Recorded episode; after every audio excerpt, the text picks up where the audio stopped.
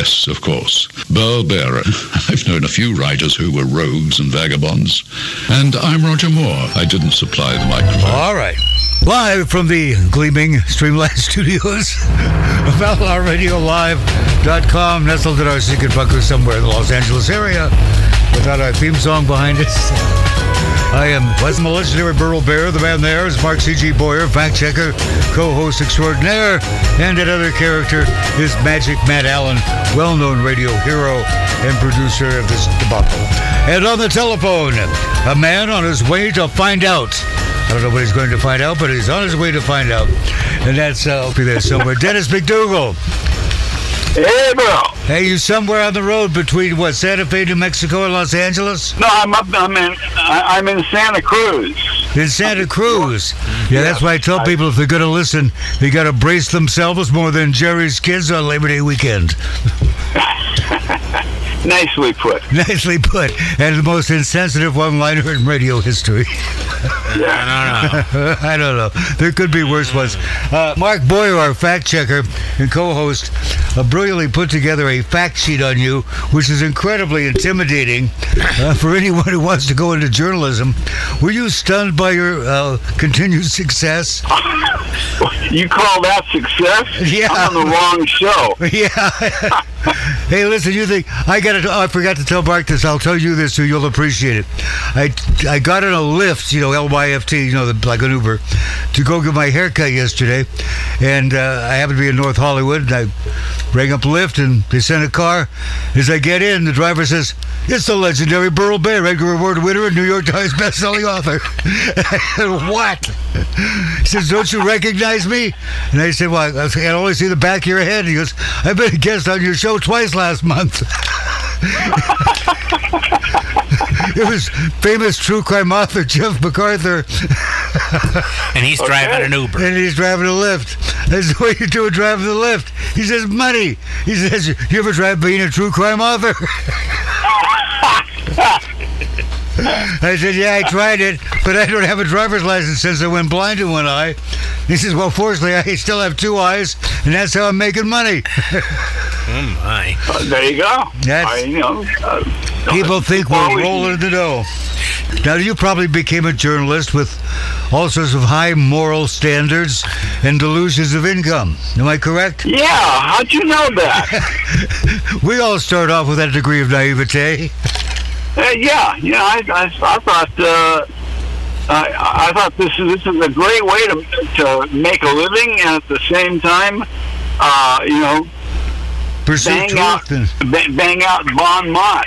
yeah. yeah, everyone thinks we're rich. Go ahead. Those ladies are my readers. Yeah. So be careful what you say. Yeah, they get it from the library. Yes, right, exactly. I always love it when it says, Oh, I'm so eager to read your book, I'll wait and get it at the library. They they still have those? They still have them. Yeah, it was uh, well, good- they're great for getting out of the heat.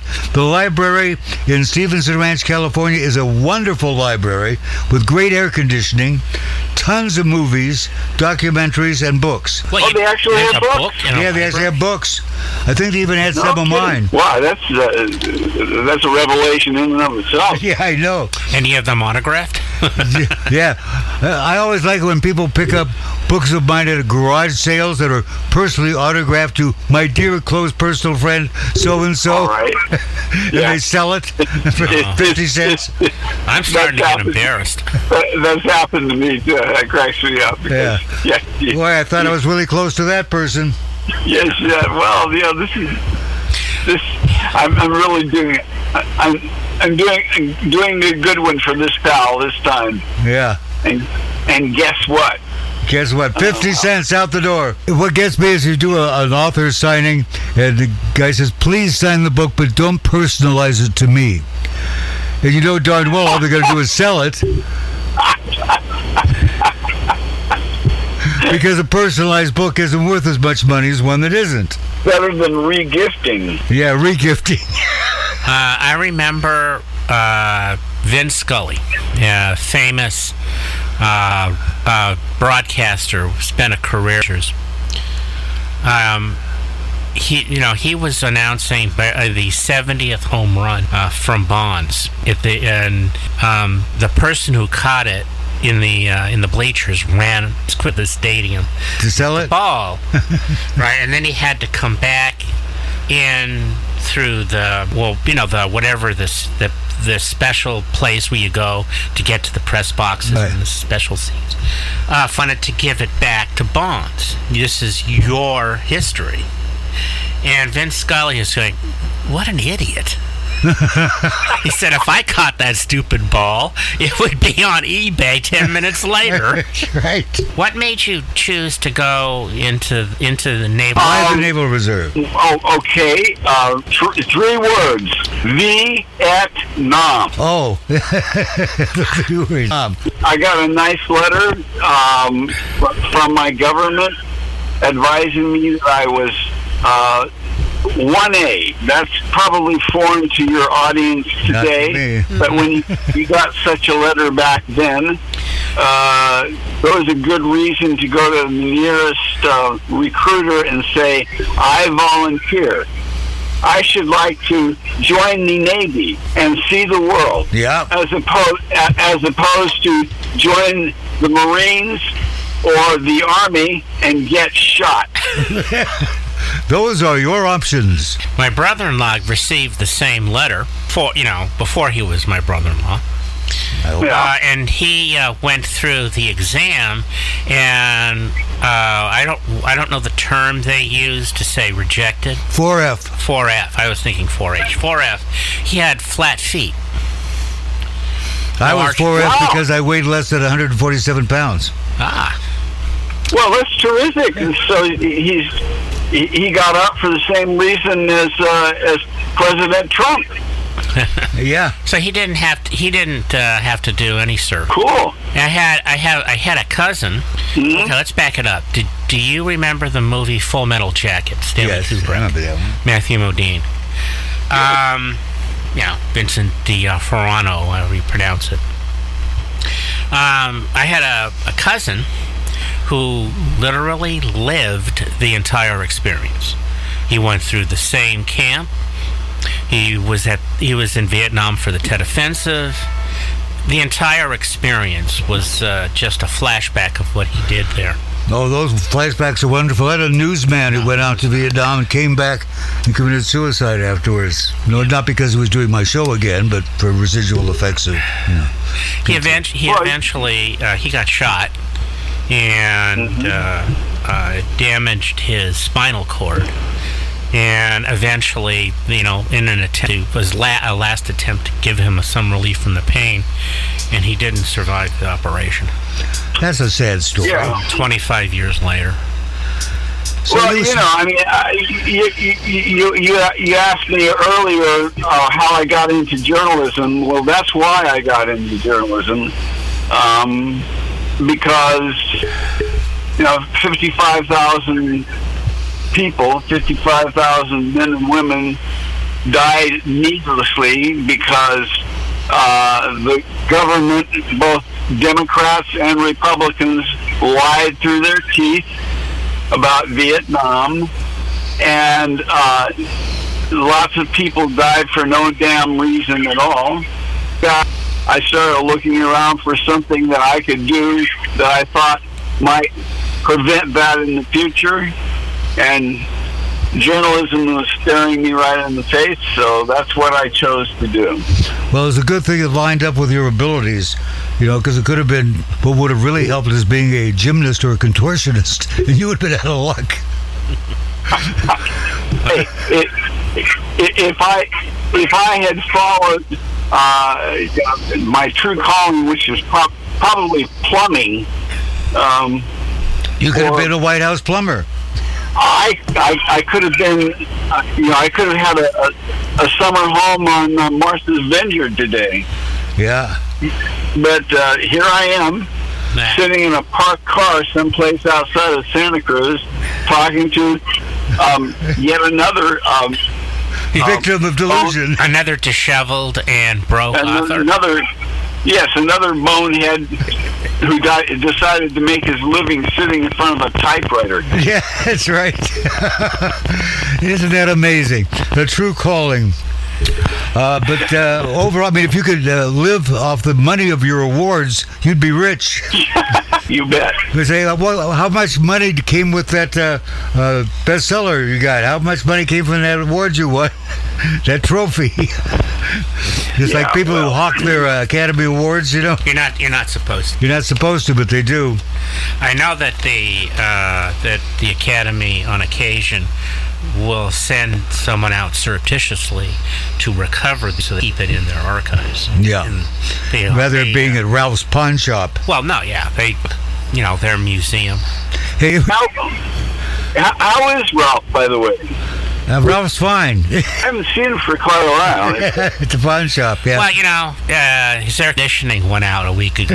yeah, it's, they he think had to, it's he tough. closed up shop until he gets it fixed. The thing I enjoyed most about winning an Edgar Award was people say, "Why do you have a bust of Hitler on your?" I didn't know Poe, Poe had a mustache. Yeah, Edgar Allan Poe, and they think it's Hitler. Oh, I pondered Hitler, Ovens. Yeah, uh, it's amazing. Speaking of anti-Semitic literature, uh, we just had a, a, a true That's what I'm crime a true crime case today in the news locally. No. As long as you're heading here to uh, the LA area, uh, drive uh, down Reseda Boulevard. They busted a white supremacist uh, who had tons of ammo, uh, lots of anti. Uh, uh, uh, as well, no one would guess that. They got him on. Uh, uh, the only decent thing he was doing was selling high quality methamphetamine. The rest of it was pretty uh, unsavory. Uh, so that that Wow. was lots of uh, kill the Jews uh, you know material that he was handing out. And How, how is how is John Boyd? He's, uh, he's doing great. he's doing great. Yeah. You uh, you spend a lot of time in in air quotes traditional newspaper journalism.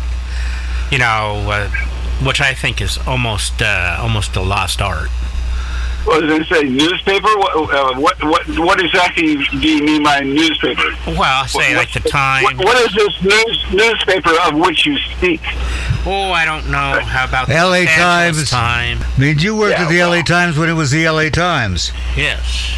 Yes, when when it was actually a newspaper. Right, like I said, it's it's almost a dying uh, a dying breed or dying art. I, I I would quarrel I would quarrel with it with the word almost. I think the fact that the the LA Times and the San Francisco Chronicle outsourced the reporting to Japan is one of the There first. After they got bought. Or Chat GPT. It amazes me, but you know the uh, the difference, one difference at least between the way journalism and the big corporations worked in the old days, was you had cons- a very conservative ownership of newspapers that hired liberal muckraking journalists. There you go.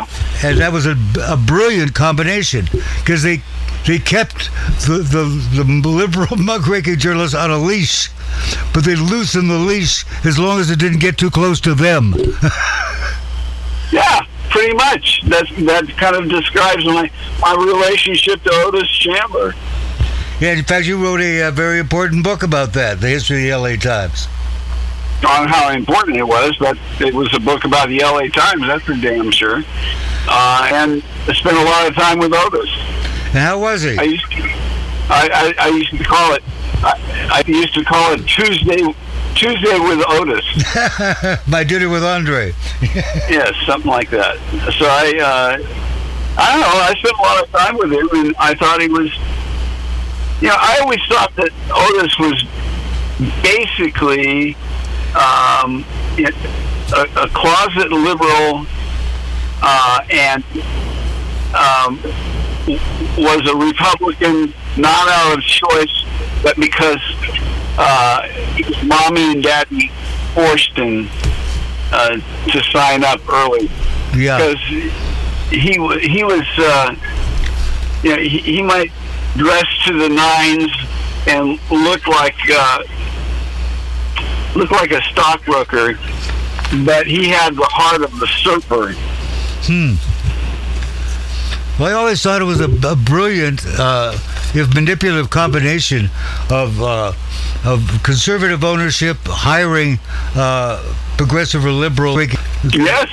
I thought, but see, then it changed to where the conservatives were starting to hiring conservatives. And the liberals hiring liberals instead of the other way around. I always thought it was a better combination to mix it up. Oh yeah. Well, you know, um, I I'm uh, I'm I'm a lifelong Democrat, and thus have never made a dime um, on on what I do ever. So I've always been. Uh, Instead of dependent on the kindness of strangers, dependent on the conservatism of uh, money grubbing um, members of the GOP. Uh, and and it seems to have worked out relatively well. Yes. Well, you keep having best-selling books, so that must help. Although, being as that I'm also in the same game you are, I'm aware they're not paying like they used to. Well, there is that. There is Um, that. Yes. Yeah, you, you kind of have to find other ways. Like Driving a Um, lift. I was going to say, you know, um, where do I go to take lessons? you, you're already doing the job. You're driving you know, all the way to wherever you parked your car. Good, good point. Now, oh, I got another question. I got lots of questions for you. Uh, you, you write such a great diversity of books, and yet with kind of the same kind of undercurrent of investigative sleaze factor that I really enjoy. oh, very kind of you. Uh, yes. And prescient. I mean, your your biography of Bob Dylan is the only Bob Dylan book I've ever read that begins with Dylan on heroin crashing the van. and I remember I, I asked you on the show one time, where do you get this inside information? And you were revealed it was from the roadie who happened to be a connected relative. Yes. And I right. wondered Well, if Dylan fired him after the book came out. Oh, um, he, I don't think. Well, it's not working for him anymore. So, um, uh, you know, given the fact that apparently he's going to keep on touring uh, up until uh, he, Yeah. um, it's not a matter of uh, uh, of his um, not needing a roadie to set up for him.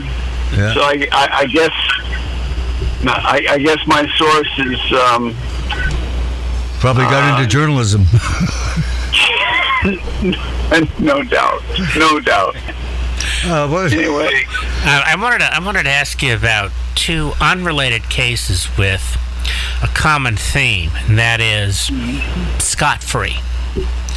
You, you you covered OJ trial as it was happening, Right. and you also wrote a book about a famous child actor who uh, was accused of killing his wife. if he didn't, he should have. Oh, little Bobby Blake. Yeah. Um, they they both managed to get away with it If they did it. if they did it. You know, Well, um, how did how did They, they? how they, did they were never found guilty. Yeah, well, how did they fa- how did they manage to to get away with it? They committed their crimes in L.A. Well, lots of people get convicted of crimes they didn't commit in L.A. Well, that's true. They also have to be celebrities. Um, for OJ, did the prosecution completely fail? I would say so because he was found not guilty. Well, it's other factors. What do you Well, think? yeah. In, in, in my opinion, the prosecution, uh, the prosecution in the OJ case uh, did a terrible job from beginning to end. And I, I know she's gotten um, uh, after the fact. She's he's she's been um, given um, a pat on the back and told stiff up her lip and. Um, it was a, a woman in an all boys club, and Marcia Marcia Clark, right? Yeah. Yes, but but in my opinion, Marcia Clark uh, just did the very worst j- job of prosecution I've ever seen in my life. That's saying something. Um, an interesting side note. I worked uh, for a now swallowed up savings and loan in Los Angeles. Yeah. And the building I worked in held 3,500 people.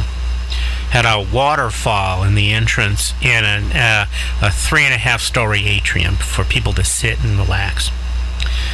Um, everybody in the building froze and stopped whatever we were doing for the three or four minutes when the verdict came in.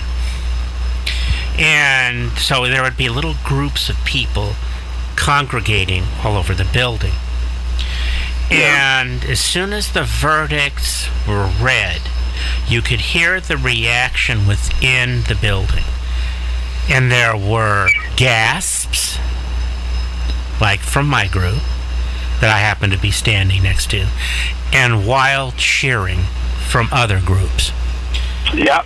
And I paused for a moment to reflect, since I'm relatively colorblind, uh, to reflect on on the perception and the separation between the people within the building, because it was clear when you got up and looked around that Yeah. people of color congregated and people that weren't congregated, and there weren't mixed groups. Mm-hmm. Right. And also, the, there was actually done empirical research on exactly what you're talking about. And it says, why was it that most of the Jews were cheering, and most of the blacks were cheering, and then many also some of the Hispanics and Asians were cheering? And that is, those are the groups, minority groups, have learned by experience you can't trust the cops. So that that was my experience with it. When we can take a look at uh, Robert Blake, um, how did he get get away with it? Assuming he was guilty. Well, I think he had a uh, he had a brilliant and underrated de- defense um, attorney. Uh, I, I also think the prosecution rushed to um, get the case into court as quickly as possible, and they didn't uh, they didn't properly evaluate the evidence that they had against him. Um, I, I think again that um, the prosecution failed miserably in the Blake case, not for the same reasons, um, but chiefly because the uh, uh, the two cops who were investigating and who were in charge of uh, coming up with the case against him didn't um, not um, looking into what people would look into today in terms of uh, the telephones um, for the stuntmen and well, I mean, getting into the case is concerned, but the, the main thing is that they they had they had Blake, but they didn't present the case and use the evidence that they had to nail him the way that they ought to have. Consider the evidence that had been presented, and there just wasn't enough to con- um, reasonable doubt. Right. Well, that's the thing. We're supposed to presume innocence unless convicted, upon you know, uh, beyond a reasonable doubt. Anytime there's reasonable doubt, you got to presume innocence. Yeah, and it's interesting that um, some individuals don't either don't comprehend that concept or just choose to ignore it.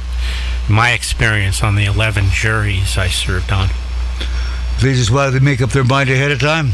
Yeah, there was a, I was in a mal, uh, on a malpractice case. Well, those are rough. And I've been on those. I don't want to talk about the details because it still bothers me f- almost 45 years later.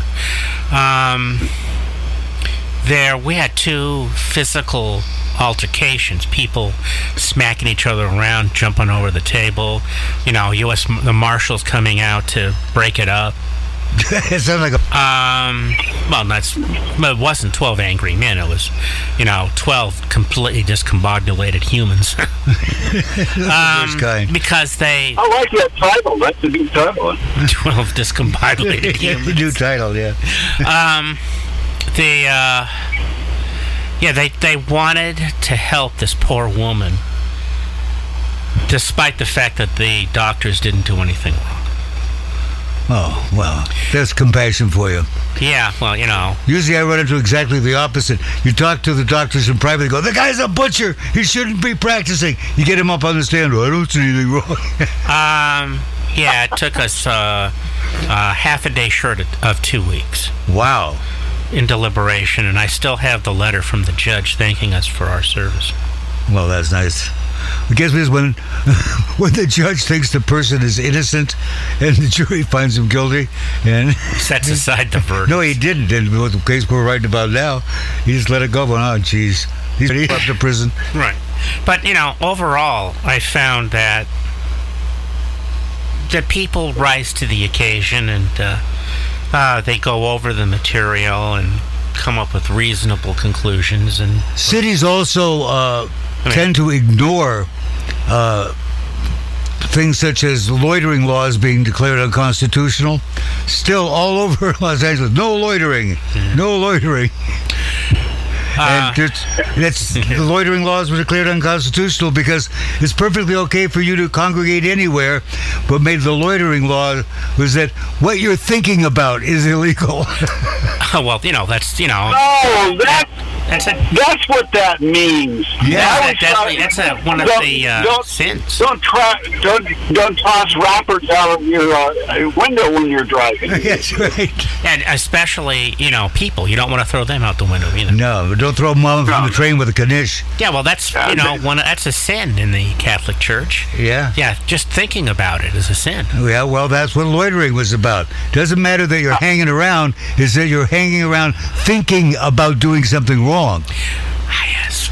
And Prior crime. thought crimes. And the Supreme Court said, wait a second. you can't, are you now, you're not the amazing Prescott officer? You know what this person's thinking? You know, that doesn't work. And then, uh, um, According to Alito, it does. Yeah. well, what is, uh, what was the first true crime book that you wrote? Angel of Darkness. All right, so you- you're a journalist and you've done, you know, you haven't really done long form fiction, nonfiction. Did you have any expectations going into the research? Um, you- you're talking about Angel of Darkness, Right. Right. right? Yes, Yeah. yes. So Randy Kraft, one of the most Right. prolific serial killers in, Ameri- in American history. Yes, and still alive and, and semi well um, to this, this very day. He's uh, festering somewhere up on uh, death row in Sanford. Good old Randy. Yeah, he'll be Uh, there. Uh, he'll be there forever because they're not going to. Not going to let him out for good behavior after you kill 67 people. The executions Well, are going to be very. You, I, I, I think Burl knows this, I think, but I, not not a lot of people do. Uh, Randy is the only person who's ever sued me for libel. Mine's calling him a serial killer. Yeah. he maintained that not if, but when he got out of prison, uh, he would never be hired again because of my book. He's And right. I owed him. I owed him sixty-two million dollars.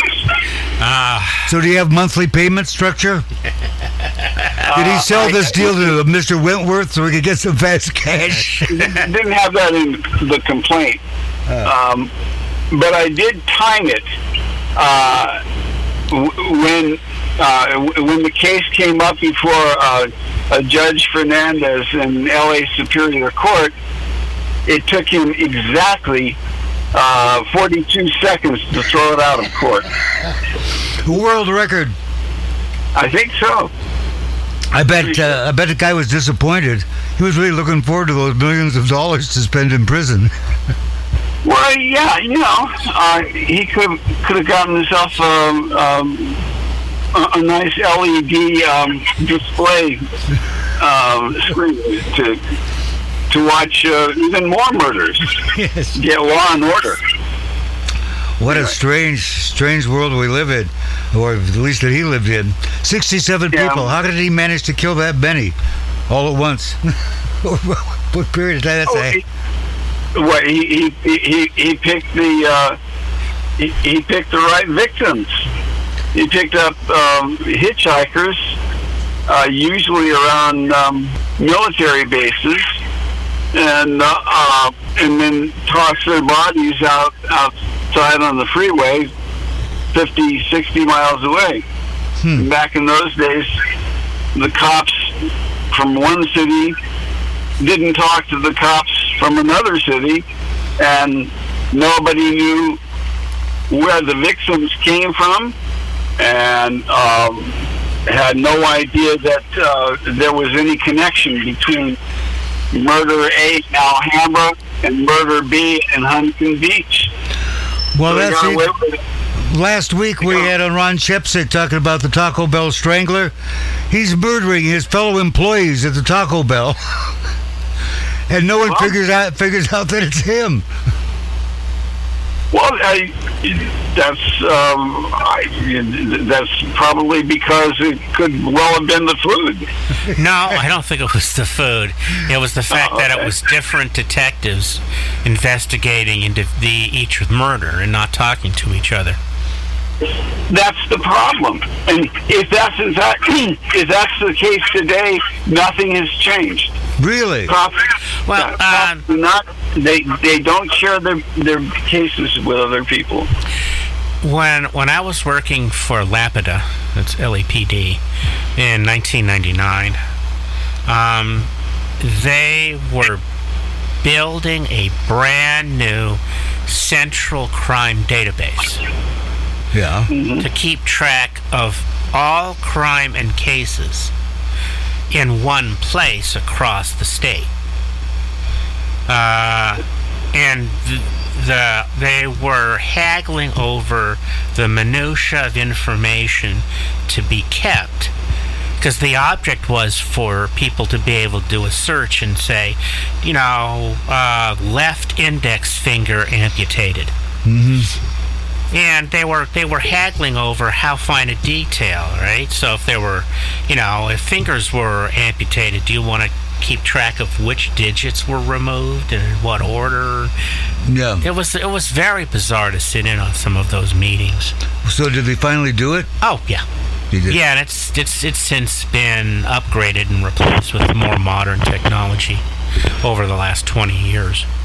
Um, so there's, Well, an, there's, an, there's an attempt across the FBI, Cal Justice, and so forth to Mm-hmm. make that a little more, a little easier for detectives to enter. Well, that may be what's going on here, but I guarantee you, and I think Dennis will back me up. You travel across the United States, and you're not going to find that degree of of interagency uh, or inter anything communication and cooperation. No, No. no, I haven't seen it. I mean, i- i- if in fact it works uh, here, it, it'd be great to get a little publicity uh, to to make it uh, um, make it part of the network in the other 49 states. Because um, my experience has been that to this day, um, the sheriff's office doesn't talk to the police. The police don't talk to the FBI, uh, and all kinds of cases fall right through the cracks. What was uh, what was Randy's uh, modus of operandi? I mean, did he was he completely random, or did he target specific people, kinds of people? Well, uh, well, he I, I, I, I, he got started at Camp Pendleton and um, the naval base when it existed in Long Beach and uh, and San Diego. He, he specialized in young um, military recruits who were newly away from from home and basic tra- training uh, and looking for a good time. Um, and he, he he usually laced a uh, uh, uh, had a cooler of Moosehead Lager in the back seat and laced it with um, prescription drugs and um, disabled them and then had his way with them tossed them off on the side of the road. That was he, he branched out to hitchhikers later on, Uh, the type that he got, well, you know, he, his victims were all young males between the ages of about uh, 16 and about uh, 25, 28, somewhere along in there. Uh, But th- um, because he was a, a gay ser- serial killer, that was another reason that he got away with it. Because back in the um, 70s and the 80s, when he was um, in the middle of this spree, uh, the cops didn't care about, nor did the media pay any attention to um, the gay population in Southern California. So if if uh, someone was uh, the the victim of um, a gay serial serial killer, uh, the, the murder was designated a misdemeanor murder and got shoved to the back of the filing cabinet. so the victims were a marginalized group. Do you think? Yeah, kind of like uh, if you watch, uh, which I never Nancy Grace, whatever, Dead White Child of the Week, or Missing White Child of the Week. There you go. There you go. White child of the week. I like that. Um, did we did we ever get a definitive count of the number of his victims? Never. Um, it, it's ranged all the way from uh, as little as 42. It's a little as It's at, le- it, it's at least 42. Um, but his his list, uh, the, the so-called scorecard, his nickname was the scorecard killer. His scorecard said that uh, he'd done 67, but there were a couple of homicide detectives that I knew pretty well in L.A. who maintained that he was responsible for about 97 murders. Jesus, now that uh, that that, that's a lot. now uh, Harold think? Shipman, Harold Shipman, with 218 probable murders and probably as many as 250. Now that guy probably wins the award. Yeah, well, it's like like the Darwin Awards, right? yes. but I mean, this guy was a doctor and he's killing like up to 250 people. Well, I, I, I, I think I, if I had a handle, I probably wouldn't go to, go to his office. I don't think they uh, have like a Hall of Fame for serial killers. Although there Uh, are well, people. they do. It's the murder the murder Murdiapelia website. oh, Murder Appeal website. How Yes, charming. I, I do a lot of research there. I bet you do. And I'm not to get caught. they um, they are like um, Rotten Tomatoes oh, yeah. for crime, and they just collect all of the information off the internet and put it in one place. So you can Okay. find, you know, a hundred articles on a particular case, you know, from various newspapers and whatever transcripts, all kind. They collect all of it for a particular crime. So it makes a lot of the we- research I do easier. What's that, Dennis? I, I, I think what we need is is, is a uh, serial killer uh, walk of fame. You know, uh, we need a sidewalk that's devoted to the biggest and best. Um, but we have to come up with a, a good location for it. Um, Palm Springs is taken. yeah. Well, I have Um, an idea. How about the nearest active volcano? Oh, good. I like that. Mount St. Helens. Well, we want we want one spewing lava. Yeah, there's one in Hawaii that would work. Oh, I Oh, uh, right. Of course. Yeah. I did uh, I did some diving. Uh, um, where where they take you right up as far as they can, so you can watch the, you know, the lava spilling off into the ocean. How about Pedro Lopez? Have you heard about that one? Uh, no, has he got a taco truck? No, Pedro Lopez deranged killing spree is terrifying enough, but perhaps even more terrifying is the fact that his whereabouts are unknown. A native of Colombia claims to have raped and killed more than 300 women across Colombia, Ecuador, and Peru. At least 100 were native women. In 1980, the monster of the Andes was arrested and led police to the graves, graves of 53 victims between the ages of 9 and 12. He was found guilty of murdering 110 in Ecuador, confessed to an additional 240 murders in Peru and Colombia, and was declared insane. And he was released in 1998 for good behavior. How do you, Okay. how, you know, I, I can't tell you what I did this morning. How do you keep track of 300 individual murders? Well, someone with a well organized mind. I say. Well, you know, I want to talk about something truly disgusting and sleazy. Yeah. What's- Hollywood. Hollywood, yes. well, we've got the right guy on the phone today. So you you wrote Yeah. a, lovely little tome on, on Lew Wasserman at MCA. What were some? Yeah, was well- anything? Did anything really jump out and surprise you About what? about uh, about you know the how uh, Hollywood operates, the studio system, accounting? Is there anything that you went? I, I I don't believe. I just that this is what is true. Something that really shocked you. Hmm. Well, I I mean, I, if it shocked me, um, I mean, disgusted me. I'm not sure that disgust and shock are in the same uh, category. Uh, I mean, Hollywood is a, a, a rigged game.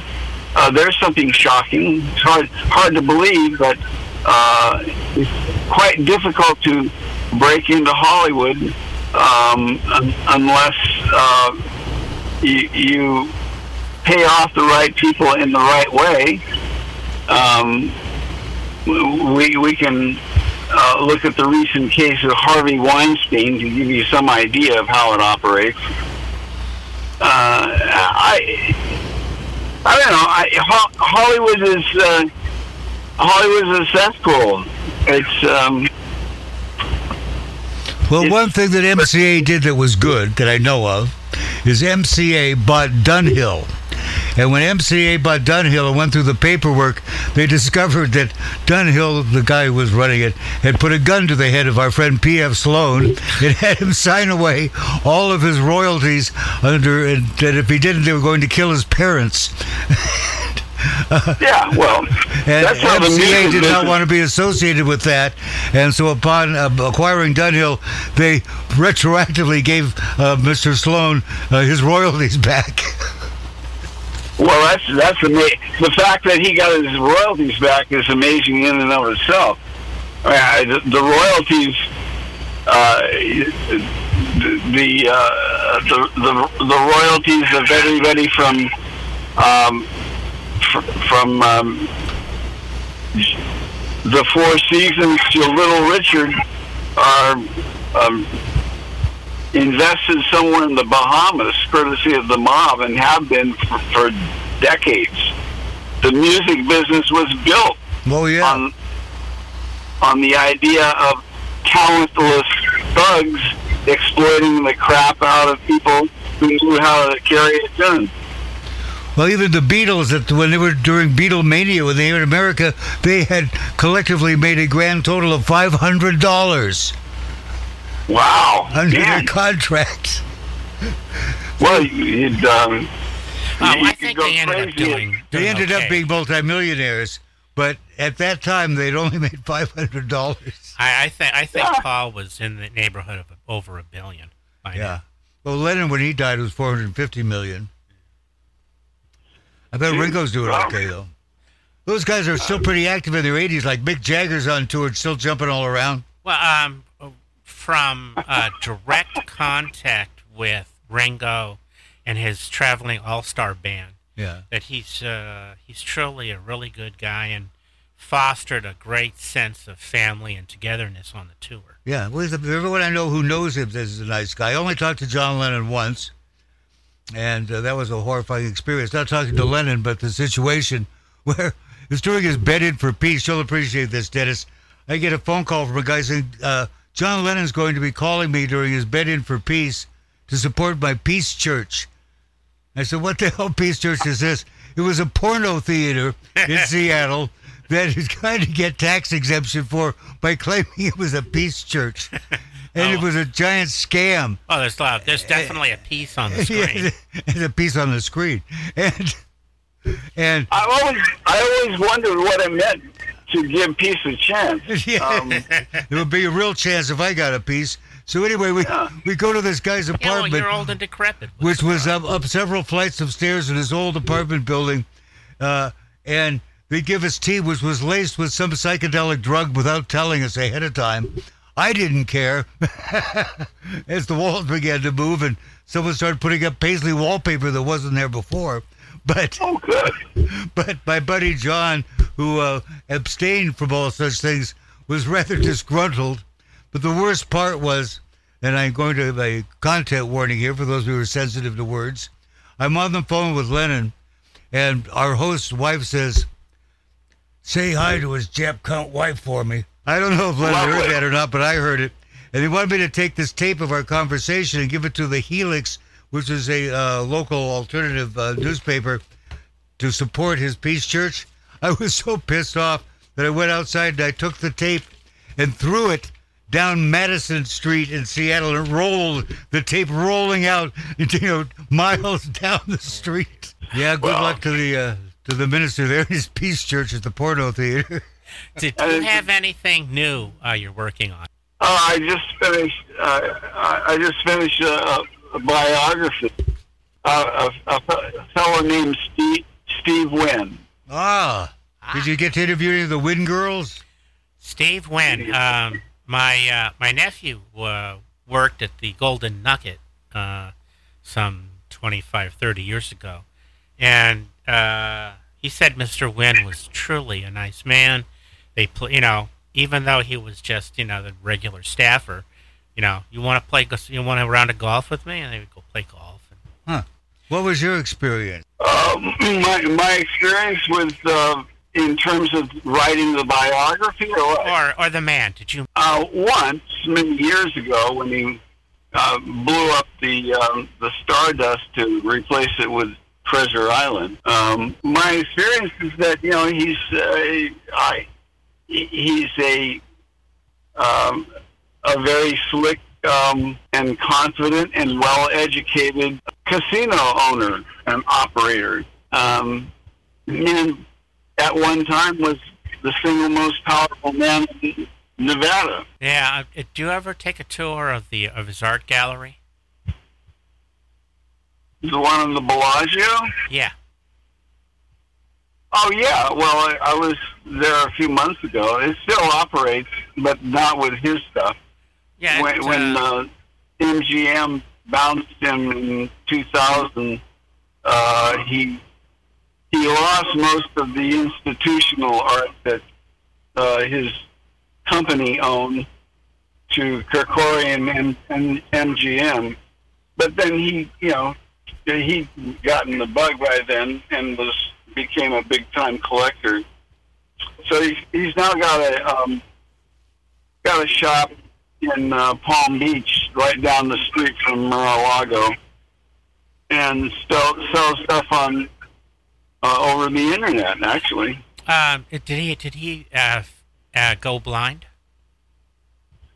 oh, he went blind years ago. He got retinitis pigmentosa, um, and his vision's progressively gotten worse for the past forty years. Right.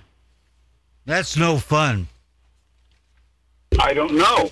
Um, No, I, I had uh, I lost the retina on my left eye. It became detached, and stupidly, I I didn't go to the hospital right away. I gave someone a ride, and that was just long enough for the uh, what do you call it damage to uh, set in, and so I lost most of the vision of my left eye. But they did do surgery on me, and and as they're wheeling me into the operating room, I grabbed the surgeon's arm and I said, "Wait!" I said, "Doctor, it's important. Tell me, will I play the violin?" He said, "Do you play the violin now?" I said, "No, but I was hoping." But um, boom. Did Oh, No, but you you can play the snare drum. I put Oh, a dear. comb and a piece of tissue paper.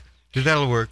I was in my early 20s, and for whatever reason, uh, my, my tummy was hurting me, and uh, off to the Wait a second. and- Your your tummy? yes. Yes, his belly. My- Well, I was a kid. He was a kid. Kids and had uh, for whatever reason, I was. They wanted me awake while they were, you know, shoving, you know, uh, uh, a, a gigantic hose up the wazoo. you learned and to so love it. I'm, I'm facing the the monitors like the doctors are. I'm watching what's going on, and you know, a certain distance in, I go, "Oh my god!" And they stop. What? It's a semicolon. Did they For buy you reason, dinner they didn't first? think it was funny. They didn't think that was funny. I thought it was No. funny. I thought it was hysterical. So you finish up the what? So what's with Steve Wynn now? I'm, uh, I'm going to Vegas in the end of August to get together with Travis Webb and finish up uh, Saint novel that fortunately I copyrighted except for the final chapter in 2016 before Paramount acquired all rights to the Saint. Ah. So I have copyright on it. So that should be interesting. Yeah, I would think so. Yeah. I'll put that Um, out. But uh, well, you. I'm sorry. Go ahead. no, I just so uh, I haven't been into the uh, the Wynn there in uh, in Vegas. Oh well, it's uh, still um, ha- happy to take the money. Good, good. But I did know a couple working people who were Wynn girls. Oh, you Uh-huh. did. You see, yeah, it's- it's interesting, Burl. But They- you know, uh, a quite a plethora of working girls. Yes, I do. That is because uh, I've often handled advertising and promotion for them. And as Chasey Lain once said to me, I do barter. And I said, I don't. that unlike you, my dear, I can't pay for your advertising with oral services. I take cash. Is And we've been plethora friends anything ever like since. gonorrhea? Yeah. She's Huh. had Bonita Saints there in Vegas. You know what's so weird? They have the AVN. That's the uh, adult video, uh, whatever it is. Yeah, the adult, adult video news. Yeah. Uh, the big convention in Vegas. And you'd think that the people who are in the Hall of Fame, that they would give them free tickets. Right? They don't. I had to finagle to get Bonita Saint into the AVN, and she's in their Hall of Fame. Weird. Uh, I'm sorry, it's capitalism. You know, That's like them not letting right. Mickey Rooney into the Oscars. You know, I mean not now because he's dead, but it used to be when you watch the Oscars on TV, they always showed you Mickey Rooney in the audience. I don't know. Well, You'd think he would Not so much short. anymore. No, not they. Now they just hold up a picture of him and wave it from the back of the room. you know who else? You know what? What, what celebrities don't get uh, be, get to be like on Hollywood Squares or on uh, the Tonight Show, and that's authors. You notice that? Or disc jockeys. you, you, you know the old Thank you, Dennis McDougal, for visiting True Crime Uncensored on OutlawRadioLive.com.